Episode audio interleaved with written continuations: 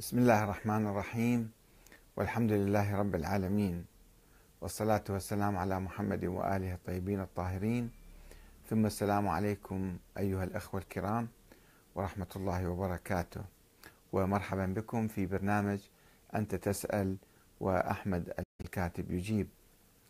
هنا الأخ محمد البياتي قدم مجموعة ملاحظات ومجموعة أسئلة ومناقشات في الحقيقة، مشكورا.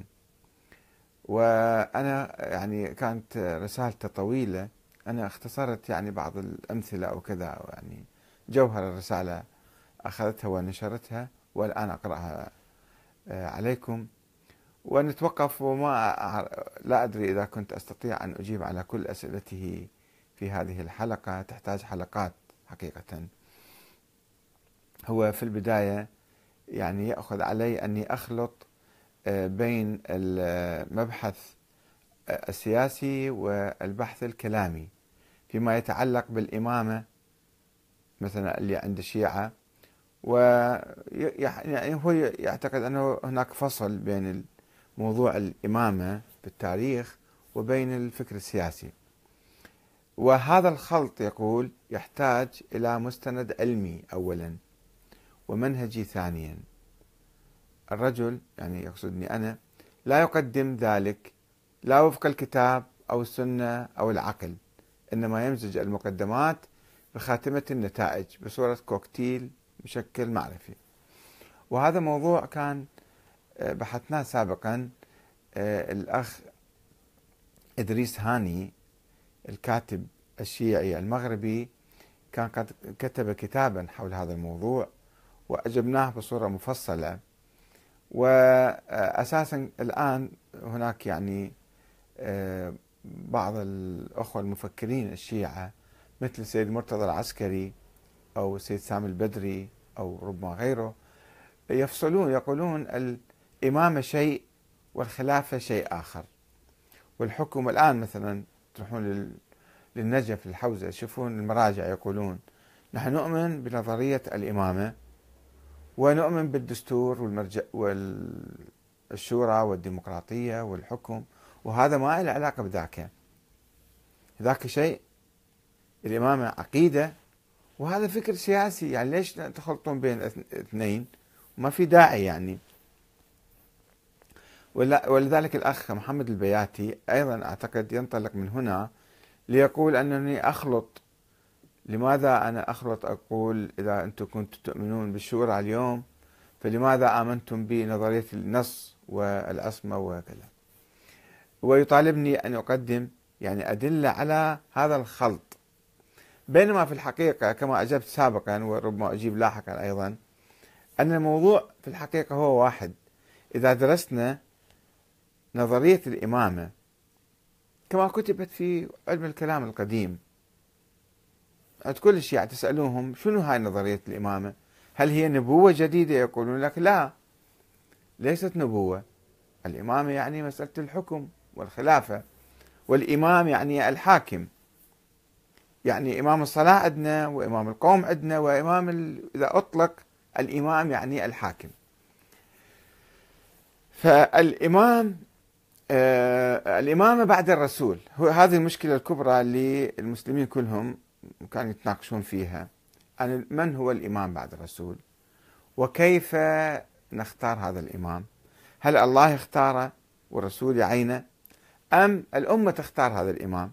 فانقسموا المسلمين فريقين، فريق يقول الإمامة بالشورى، الناس ينتخبون الإمام، وناس يقولون لا، النبي عين الإمام علي والإمامة تستمر في ذريته إلى يوم القيامة بالنص والتعيين، لأن الإمام يجب أن يكون معصوم ومعين ومن هذه السلالة.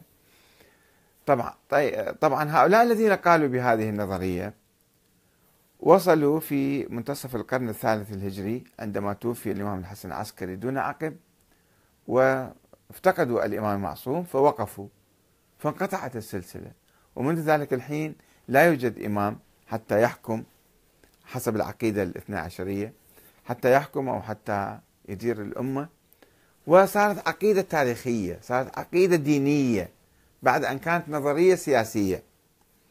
وهذه العقيدة التاريخية الدينية كان لها جانب، الوجه الآخر من عندها، الوجه الآخر هو تحريم إقامة الثورة والدولة والحكومة والمشاركة في السياسة في عصر الغيبة. الإمام الغائب ما يمكن إحنا نقوم بدوره، هو يطلع ويقوم بدور الإمامة بعد 1000 سنة 1200 سنة من الانتظار السلبي وعدم قيام أي دولة. الشيعة بدأوا ينفتحون على الديمقراطية وعلى الدستور وعلى الشورى وعلى صناديق الاقتراع وعلى الحكم، فتخلوا عن ذيك الشروط المثالية اللي كانوا في البداية يفترضوها، أنه يجب أن يكون الإمام معصوما، ويجب أن ينص عليه الله تعالى، ويجب أن يكون من هذه السلالة. فقال لا، مش مهم، مو شرط تكون معصوم، مو شرط تكون منصوص عليه من الله، مو شرط تكون حتى من السلالة. فهو التفريق بين نظرية الإمامة ونظرية الشورى والديمقراطية اليوم هو الذي يحتاج إلى دليل، لأنه الفكر واحد، هو الحكم وإدارة المجتمع. احنا عندنا دين ثابت ما متغير الحمد لله رب العالمين، وعندنا مسألة الحكم اللي احنا جبنا في نظرية مثالية خيالية وهمية وركبناها على أهل البيت، وبعدين وقعنا في مأزق، وقعنا في مطب، وطلعنا من عنده. بعدين 1000 سنة كنا نايمين بالسرداب، سرداب الغيبة، مو مالت الإمام، الإمام مو موجود حتى يغيب، الشيعة كانوا غايبين بهذا السرداب، سرداب غيبة الشيعة، فخرجوا من عنده والحمد لله رب العالمين. فهسه الأخ يطالبني أنه يجيب لي منهج من الكتاب أو السنة، هو شنو أصلا موضوع الحكم والسياسة؟ ما موجود لا بالقرآن لا بالسنة، إنما هذا في الفكر سياسي يعني صار بعد الرسول. يعني أنت اقرأ القرآن ما في شيء إشارة أو كلام عن الدستور والحكم ومن يحكم ومن يقود الأمة ومن لا يقود، ما في شيء هذا، ما في شيء اسمه دستور أو نظام حكم. هو جدل جرى بين الناس في القرون الأولى، ثم بعضهم تساهل بالشروط، مثل ما الآن عندنا مثلا في إيران يشترطون القائد يكون مجتهد، يكون فقيه، يكون مرجع. بالعراق لا يشترطون، خلي أي واحد يقدم للانتخابات ويفوز يصير رئيس جمهورية أو رئيس وزراء. شوفوا الخلاف هنا، كان في ناس كانوا يشترطون مواصفات مثالية عالية، أنه يجب أن يكون أعلم الناس، يجب أن يكون أفضل الناس، هذا الجدل مال علم الكلام القديم، يجب أن يكون أتقى الناس، معصوم من الله. وبعدين ما لقوا هذا المعصوم، فوقعوا في مأزق، وبعدين بطلوا من عنده. الآن الشيعة بطلوا. هذا باختصار يعني على الجواب هذا. عنده نقطة مهمة، يقول أنه إحنا الأخ محمد البياتي يقول يعني كيف نحن الشورى يمكن نحل المسألة السياسية، بس تبقى عندنا مسائل عقائدية ومسائل عبادية، كيف هذه بالشورى و50+1 نحلها؟ مو معقولة بالشورى نحلها الأمور هذه. وأنا أقولها صحيح طبعا، القضايا الفكرية مو بالدستور مو بالديمقراطية نحلها، لازم واحد يفكر بأي مسألة ويشوفها صحيحة ولا لا ويعتنقها، أو حتى المسائل العبادية أو القانونية لازم يبحث فيها ويشوف الرأي الصحيح. إلا أنه أنا أقول أن المشكلة الكبرى بين الفريقين اللي كانت عبر التاريخ هي مشكلة سياسية، هي مشكلة الحكم. الحكم كيف يكون، والحاكم من أين يأتي، وما هي مواصفات الحاكم. هذه الآن الشيعة والسنة تقريبا بصورة عامة أقول، ما عدا بعض الاستثناءات، نجحوا في تجاوز هذه القضية، ولم يعودوا يبحثون هل يشترط في الحاكم أن يكون من هذه السلالة أو من تلك أو بهذه المواصفات أو تلك. قالوا نتفق على دستور جديد وعلى نظام حكم جديد، وعلى نتفق على صناديق الاقتراع وعلى هذا الدستور. فتجاوزوا الشيعة والسنة الآن الحمد لله رب العالمين، متجاوزين هذا الخلاف التاريخي. وإحنا ما لازم نغوص كثير بالتاريخ ونبحث أنه التاريخ في زمن القرون الأولى كانوا الإمام علي كان على الحق ولا فلان كان على الحق ولا كان، هذا ما يهمنا كثير في الحقيقة، وما بي نتيجة وما بي ثمرة.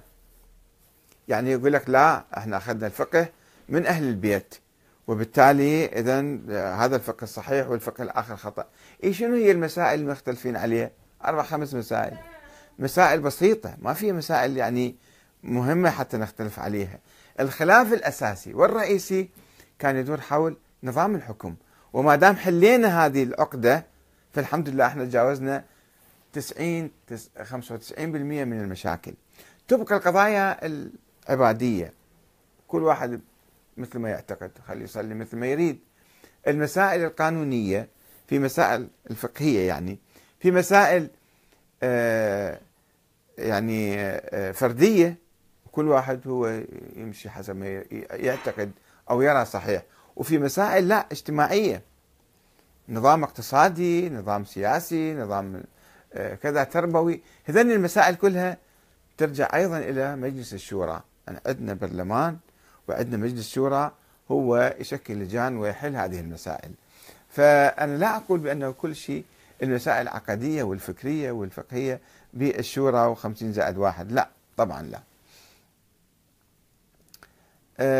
يجي يقول انت هل يعني عندك جرأة او كذا اللي تبحث تنتقد الاخرين، تنتقد الخلفاء السابقين، تنتقد مثلا تصرفاتهم في الحكم، توزيع المغانم، السلب والفرهود باسم الفتوحات؟ انا مو عندي استعداد، لا انا قائم بهذا العمل. ولو تقرأ كتابي لماذا تفرق المسلمون بالتفصيل، أنا شارح النقاط كلها، باحثة في هذا. وإذا تقرأ كتابي الآخر اللي هو تطور الفكر السياسي السني من نحو خلافة ديمقراطية، أيضا نقد لكل الفكر السني. وإذا تقرأ كتابي الآخر الثالث الفكر السياسي الوهابي، فأيضا أنا ناقد كل الفكر السياسي، العقيدة الوهابية والممارسات السياسية مالتهم.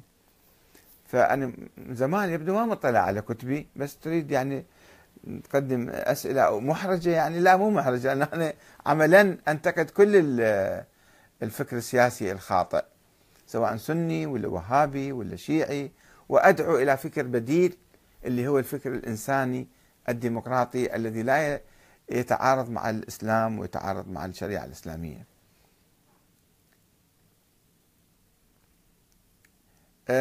كيفية ميزان قبول الرواية أو الحدث التاريخي، يقول أنت مثلا أحيانا تقبل شيء رغم أنه خل أقرأ لكم إياه بالضبط.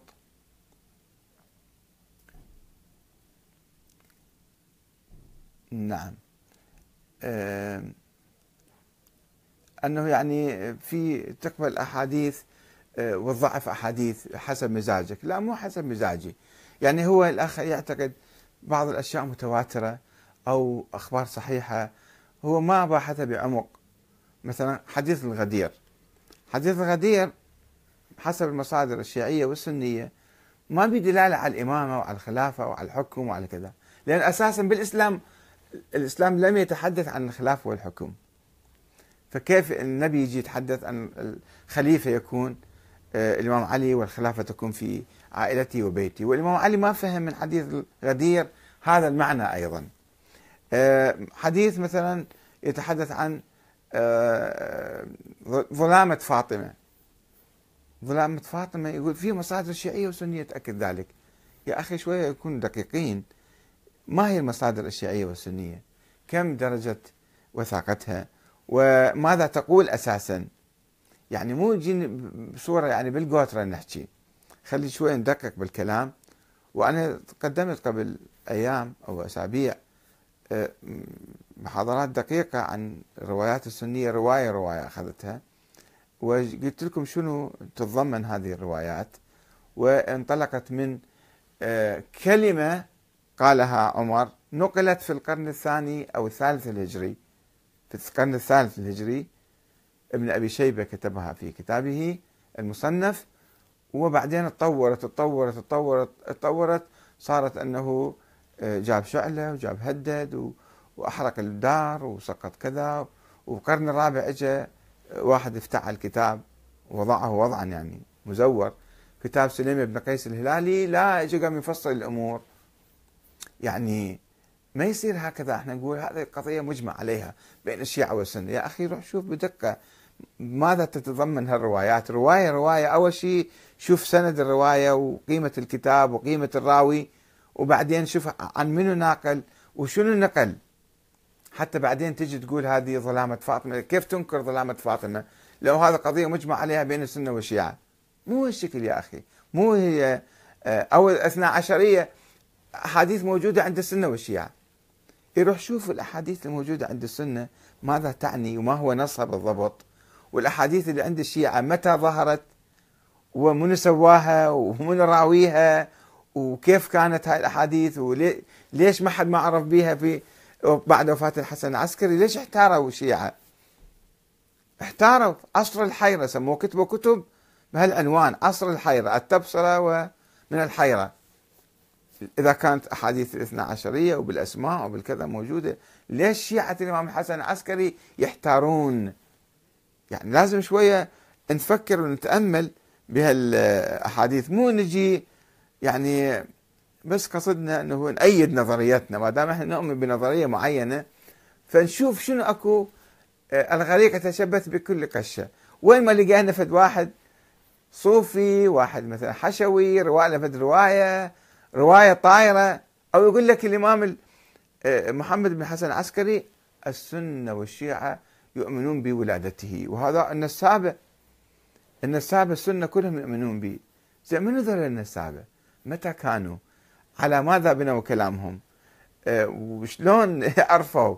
إذا هم أهل البيت ما كان يعرفون ونفوا هالشيء هذا، وخاصة الشيعة ما حد ما شافه ما حد ما عرف. فكيف أنت تجي تقول لي السنة والشيعة يقولون بكذا؟ خلي شوية ندقق الأمور حتى نصل إلى الحق ونصل إلى شيء يفيدنا. نعم.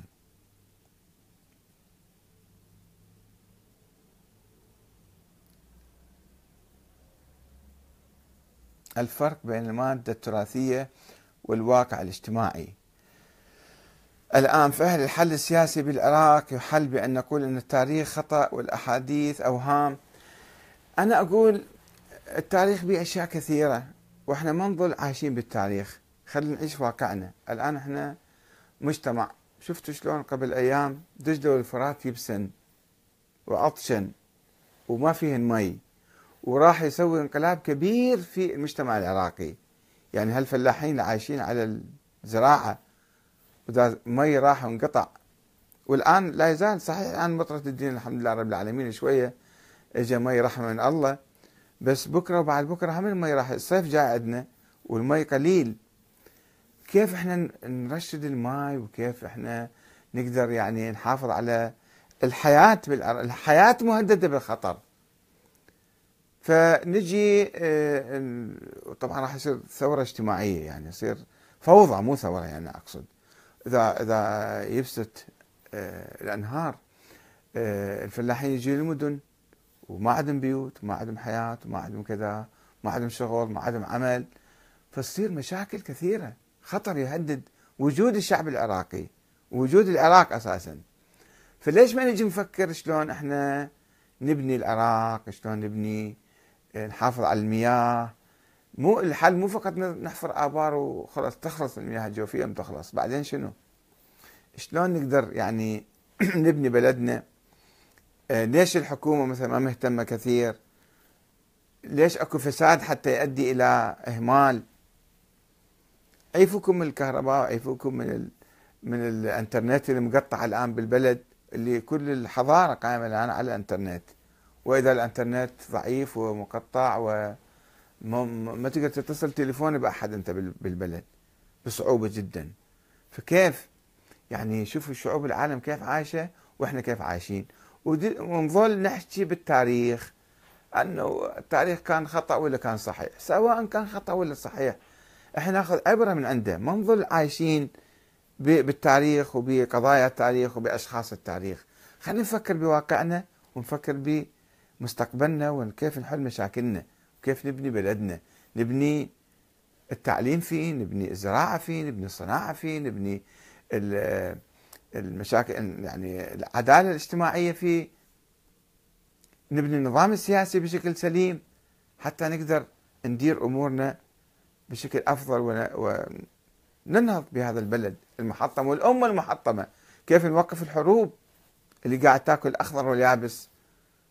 مصاريف وتكلفة الحرب على داعش، شفتوا الدمار اللي صار بالأنبار وصار بالموصل، 100 مليار دولار ما يكفي لتغطية هذا، وسوف يبقى الناس مهجرين وبلا بيوت وبلا عمل وبلا دراسة وبلا كذا.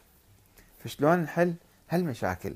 ما نفكر ظل سنة وشيعة وقال فلان هذا مو قصدنا. قصدنا احنا حتى لما ننقد الماضي ان نتخلص من عنده المخيم علينا.